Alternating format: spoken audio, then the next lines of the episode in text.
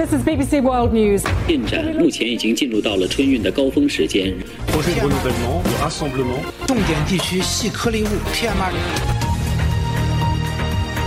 나라방 뉴스 살펴봅니다. 글로벌 뉴스 전주현 외신캐스터 안녕하세요. 네, 안녕하세요. 우크라이나 전쟁이 이르면 한두 주 안에 끝날 수 있고 길어도 오월 초에는 끝날 것이다. 이런 관측이 나왔습니다. 어떤 이유에서 이런 전망이 나왔을까요? 아레스토비치 우크라이나 대통령실 보좌관이 한 얘기인데요. 십사 일 현지 언론에 지금 우리는 갈림길에 서 있다.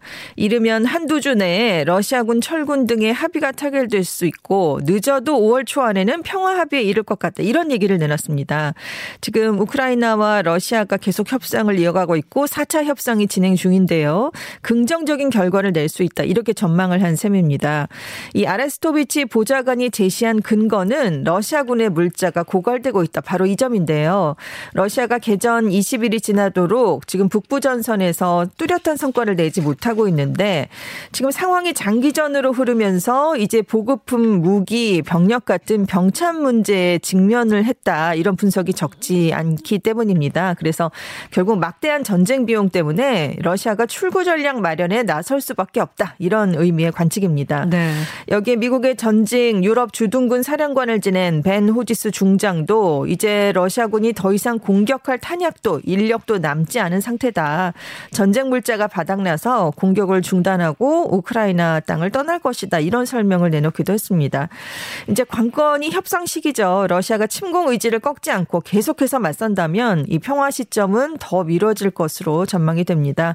실제로 이날 시리아 인권감시단체는 이 러시아가 우크라이나전에 투입하기 위해서 시리 시리아에서 사만 명이 넘는 용병을 모집했다라고 발표를 했는데요. 이 용병들이 투입되면 전쟁이 두 달 넘게 이어질 수도 있다. 이런 전망도 있습니다. 네. 이외에도 지금 우크라이나가 러시아가 자국에서 신병을 징집하고 한 달 동안 훈련을 시킨 뒤에 전장에 내보낼 가능성도 있다. 이런 얘기도 내놨는데요.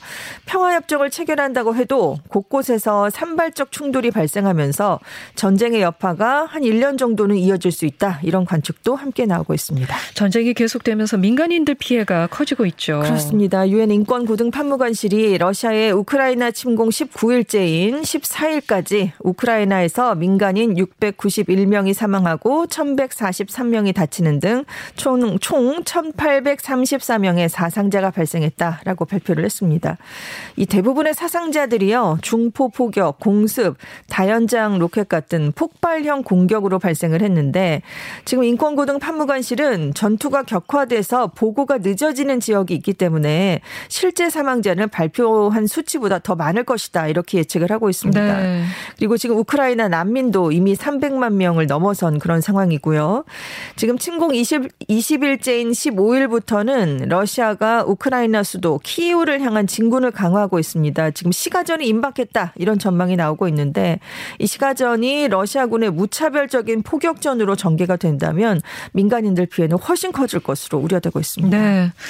주요 외신들이 중국이 러시아에 군사 경제적 지원을 할 의향이 있다는 신호를 보냈다. 이렇게 전하면서 우크라이나 사태가 미중 갈등으로 확대되고 있는 모습이에요. 그렇습니다. 제이크 썰리번 미국 백악관 국가안보보좌관과 양제츠 중국 외교 담당 정치국원이 십사 일 로마에서 회담을 가졌는데요. 이 자리에서 썰리번 보좌관은 중국에게 러시아를 지원하면 중대한 결과에 직면할 것이다. 라고 또다시 강하게 경고를 했습니다. 미국은 중국이 러시아의 제재 도피처가 돼서는 안 된다는 점, 그리고 군사장비 지원을 용납하지 않겠다. 이 점을 강조한 것으로 알려졌습니다. 그래서 이제 파이낸셜 타임스 등은 중국이 러시아를 지원할 의향이 있다는 신호를 보냈고 미국이 이런 정보를 나토 동맹과 아시아 몇몇 국가에 전달했다라고 보도를 했는데요.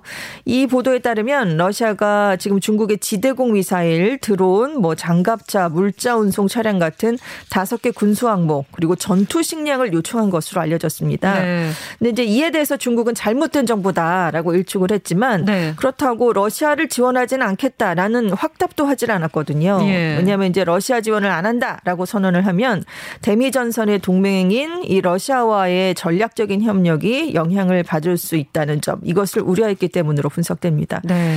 그래서 지금 국제사회에서는 이 우크라이나 사태가 지금 중국이 러시아를 지원하게 되면 미중 갈등의 새로운 불씨로 부각될 수 있다, 이런 우려를 하고 있는데요. 전문가들은 중국이 러시아를 돕는다면 전 세계 지정학의 게임 체인저가 될 것이다. 천구백오십 년대 냉전 시대에 중국 소련 동맹 시절로 회귀를 하고 이 우크라이나가 신냉전의 첫 번째 대리 충돌 지역이 될 것이다, 이렇게 보고 있습니다. 네.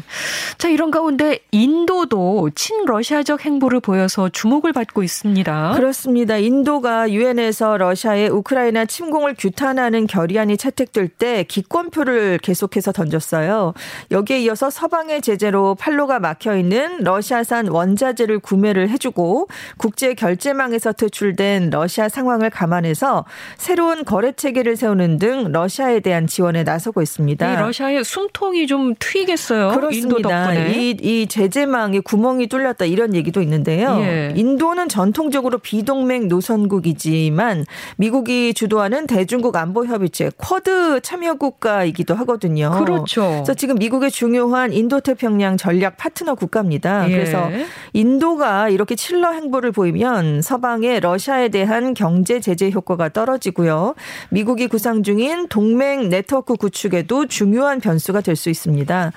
인도가 지금 자국의 석유 수요의 팔십 퍼센트를 수입하고 있어요. 근데 그동안은 러시아산이 이 내지 삼 퍼센트밖에 안 됐습니다. 그런데 지금 유가가 급등을 했고요. 러시아가 원자재 판매가 어려워지니까 큰 폭의 할인율을 제한하고 있거든요. 그래서 인도가 러시아산 원유 구매 비중을 높이려는 시도를 하고 있습니다. 네. 그래서 로이터 통신은 인도가 이렇게 서방 국가들의 제재에도 러시아와 협력을 강화하려는 건 싸게 원자재를 구입할 수 있다는 실리뿐만이 아니라 지금 국방 분야에서 러시아에 대한 의존도가 높기 때문이다, 이렇게 보고를 보고 있는데요. 인도가 수입하는 러시아산 군사 장비 물량이 육십 퍼센트에 달하고 있습니다. 네, 그래서 지금 네. 인도도 수입처를 다방면으로 알아보고 있긴 한데 이걸 단시간에 해결할 수는 없거든요. 그래서 지금은 러시아를 외면할 수가 없다, 이런 분석입니다.